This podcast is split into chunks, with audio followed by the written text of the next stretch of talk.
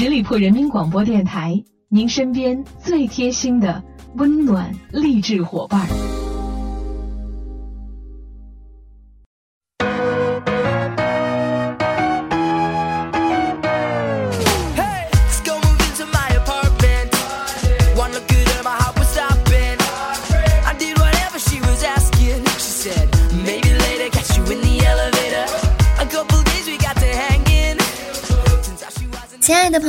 欢迎你们继续关注十里铺人民广播电台的精彩节目。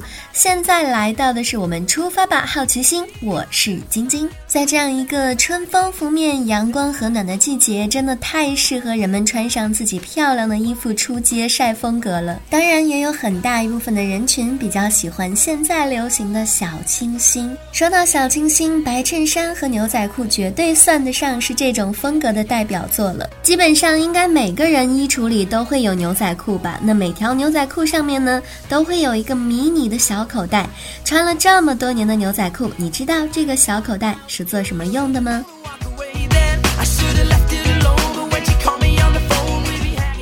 实这个小口袋与生俱来就是有使命感的，而且这种使命感绝对是你万万想不到的。牛仔裤最早是一个布商为了淘金工人专门做的，因为他发现这种材质耐穿、耐磨又好看，穿上它，淘金工人们再也不用担心被老婆骂了。于是从那以后，牛仔裤火了好几百年，一直延续到现在。当时这个细心的牛仔裤创始人发现，工人们呢都会随身带着一块怀表来看时间。于是他就加了一个尺寸差不多的小口袋在这个裤子上，为了避免怀表被刮花，工人们也时常都会将它们放在牛仔裤的小口袋中。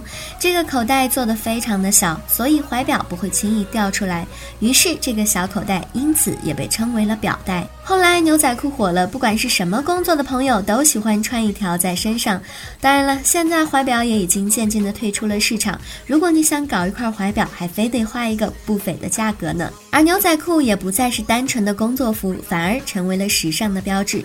这个小口袋也就被传承了下来。但是，既然它已经成为了牛仔裤的标识，那为了不浪费那几块布，小口袋也可以派上一些大用场。比如说，第一点，放一些私房钱进去，应该轻易不会被发现的吧？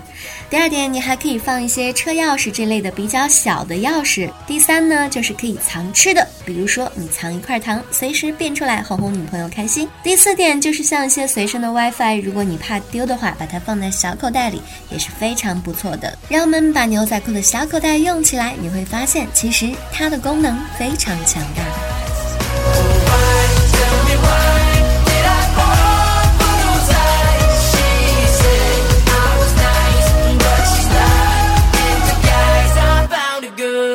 说完了牛仔裤，我们再来说一样与我们生活也是息息相关的一样东西，而且我保证这样东西每个人都会有，那就是袜子。说到袜子呢，相信很多人都会认为袜子最重要的功能就是保暖。保暖其实只是袜子的重要功能之一了，但要说最的话，它前面还有一位。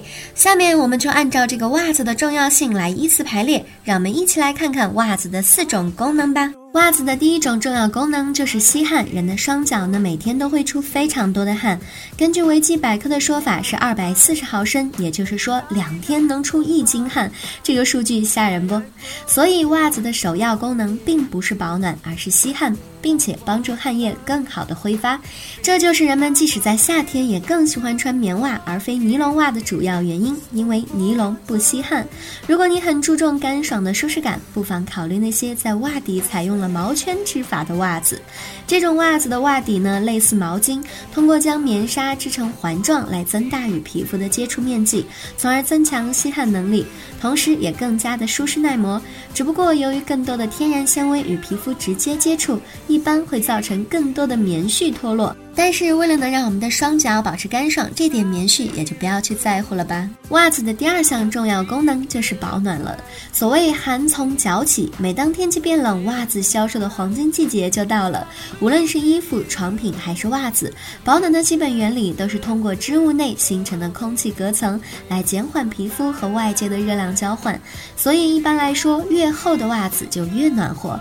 而在常用于袜子的面料当中，羊毛的保暖效果首屈。一指。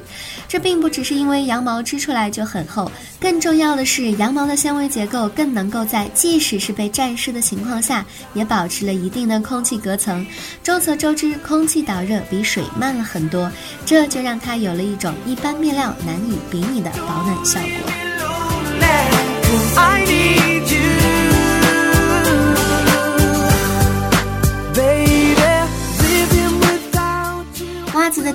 种重要功能就是缓和摩擦，这一点相信大家都深有体会。因此，运动袜都常常会被织得很厚。在这里呢，我们可以想到一个推论：穿皮鞋时，如果袜子过薄，一般都是不会舒服的。其实，在袜子的设计与制作当中，有着很多利于缓和摩擦的小细节，值得我们关注。比如说，在袜头的接缝处有一种工艺叫做手工对木，这是使接头处完全没有向内或者向外的隆起，穿在窄头皮鞋里面也不会磨脚。还比如说直角连接，也就是在脚踝处的拐弯不是常见的一百二十度，而是九十度，更适合踝关节的自然角度。再比如一些短袜子穿在鞋里的时候，后跟处很容易脱落，那有些袜子呢就在那里专门设置了软橡胶的阻尼。这些细节在工厂的时实际操作当中都会显著的增加制造成本，但在穿着上确实是可以实实在在的提升舒适度。袜子的第四个功能呢就是除臭。除臭也是由于脚型的汗腺比较多，很容易出汗，这使得脚上的细菌大量的繁殖，并且分解角质蛋白，再加上汗液中的尿素、乳酸，这样就会发出一种臭味儿。一般来说，天然材质的除臭效果更好，而对于聚酯纤维来说，效果就很差强人意。这是因为后者的透气性差、不吸汗、容易滋生细菌等微生物所致。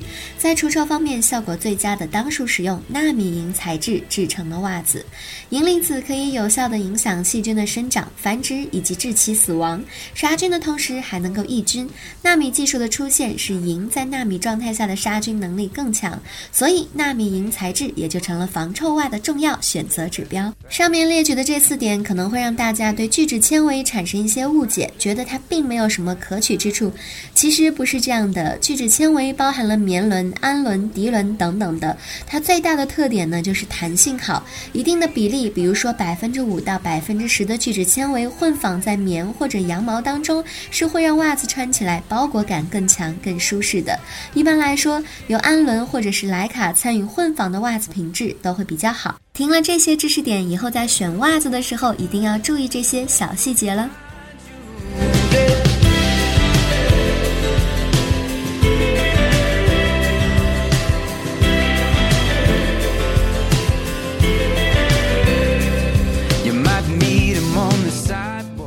每当季节交替的时候呢，有的朋友指甲边缘的皮肤也就开始了蠢蠢欲动，想要脱离组织的怀抱。那一块透明的倒刺虽然很小，但总是会让人心神不宁。手一旦有空的话呢，就会想要把它们撕掉。尤其是有着强迫症的人，宁可撕的手指鲜血淋漓，也不放过任何一处翘起的皮肤。但是不知道你们有没有想过，为什么倒刺总是出现在指甲附近呢？那是因为覆盖甲板近端的四分之一的甲周皮肤非常的薄，很多引起炎症和过敏反应的因子都选择由此侵入，这块皮肤自然也更容易受伤。另外，甲周皮肤没有毛囊和皮脂腺，仅仅靠着角质层表皮的皮脂起到滋润和保护皮肤的作用。一旦表面的皮脂被破坏，则会导致角质层水分的丧失，皮肤干燥而长出。就倒刺来，所以洗手太勤也未必是一件好事。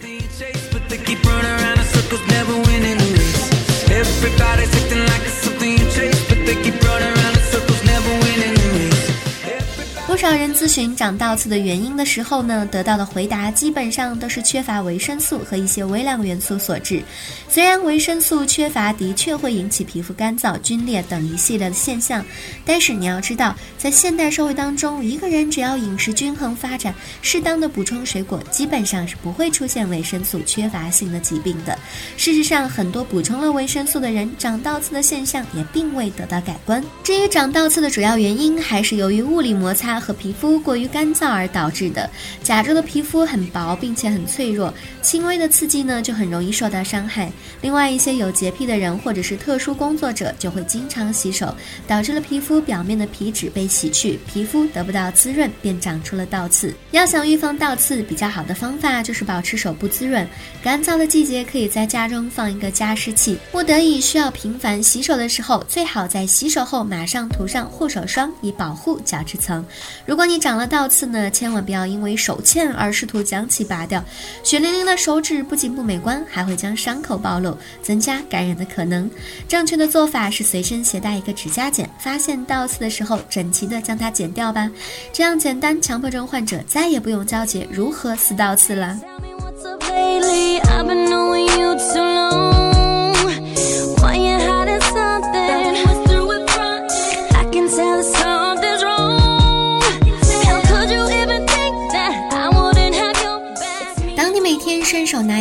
准备刷牙的时候，你可能没有意识到那一根根刷毛上曾经发生过什么。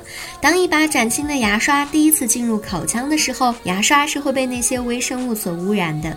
被感染的口腔中的病毒和细菌可以在牙刷毛上存活数周的时间，而且能够继续感染口腔和引发疾病。你可能从来没想过要清洁你的牙刷，而是想着每天用它来清洁你的牙齿。但是清洁牙刷也是非常重要的事情，而且也是非常简单就能够办到的。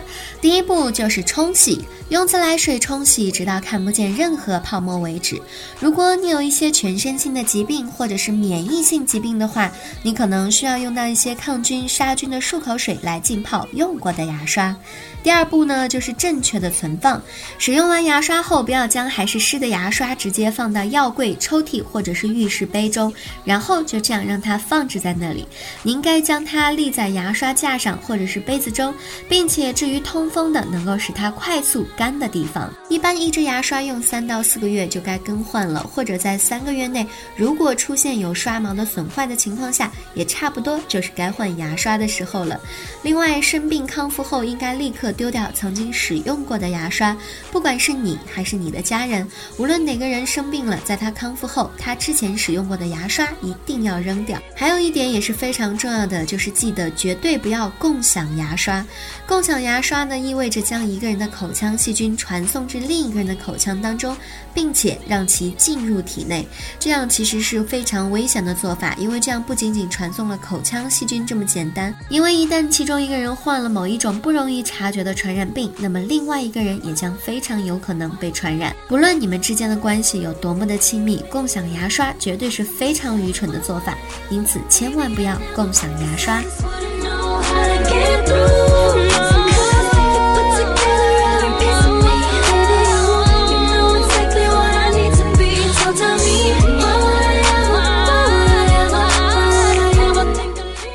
最后，在今天的节目当中呢，跟大家一起来分享一下五大世界奇葩的节日。首先，第一个节日呢，就是西班牙的跳鹰节。在西班牙基督圣体节上，成人会从新生儿的身上跳过，这种形式要完全得到孩子家长的许可。疑似似猫王的着装，挥着鞭子与警棍，跨身婴儿的男子试图清理婴儿体内的恶灵。这个奇怪的传统源于一六二零年，一直延续到了今天。第二个奇葩的节日就是西班牙的番茄节。西红柿节始于一九四五年，每年的八月最后一个星期三进行。根据传说，有一天，该城里的一个小乐队从市中心吹着喇叭招摇过市，领头者更是将喇叭翘到了天上。这时，一个年轻人突发奇想，抓起西红柿向那个喇叭筒里扔，并且互相比试，看看谁能够把西红柿扔进去。这就是番茄大战的由来。和奔牛节一样，西红柿节也是。西班牙闻名的世界传统节日，它最早开始于一九四五年，整个节日通常都会维持一个星期。来自世界各地的数万人当天参加这场西红柿大战，小镇淹没在西红柿的红色海洋之中。说实话，如果你不明白原因，看到每个人身上都红红的，还真的是有一点小恐怖呢。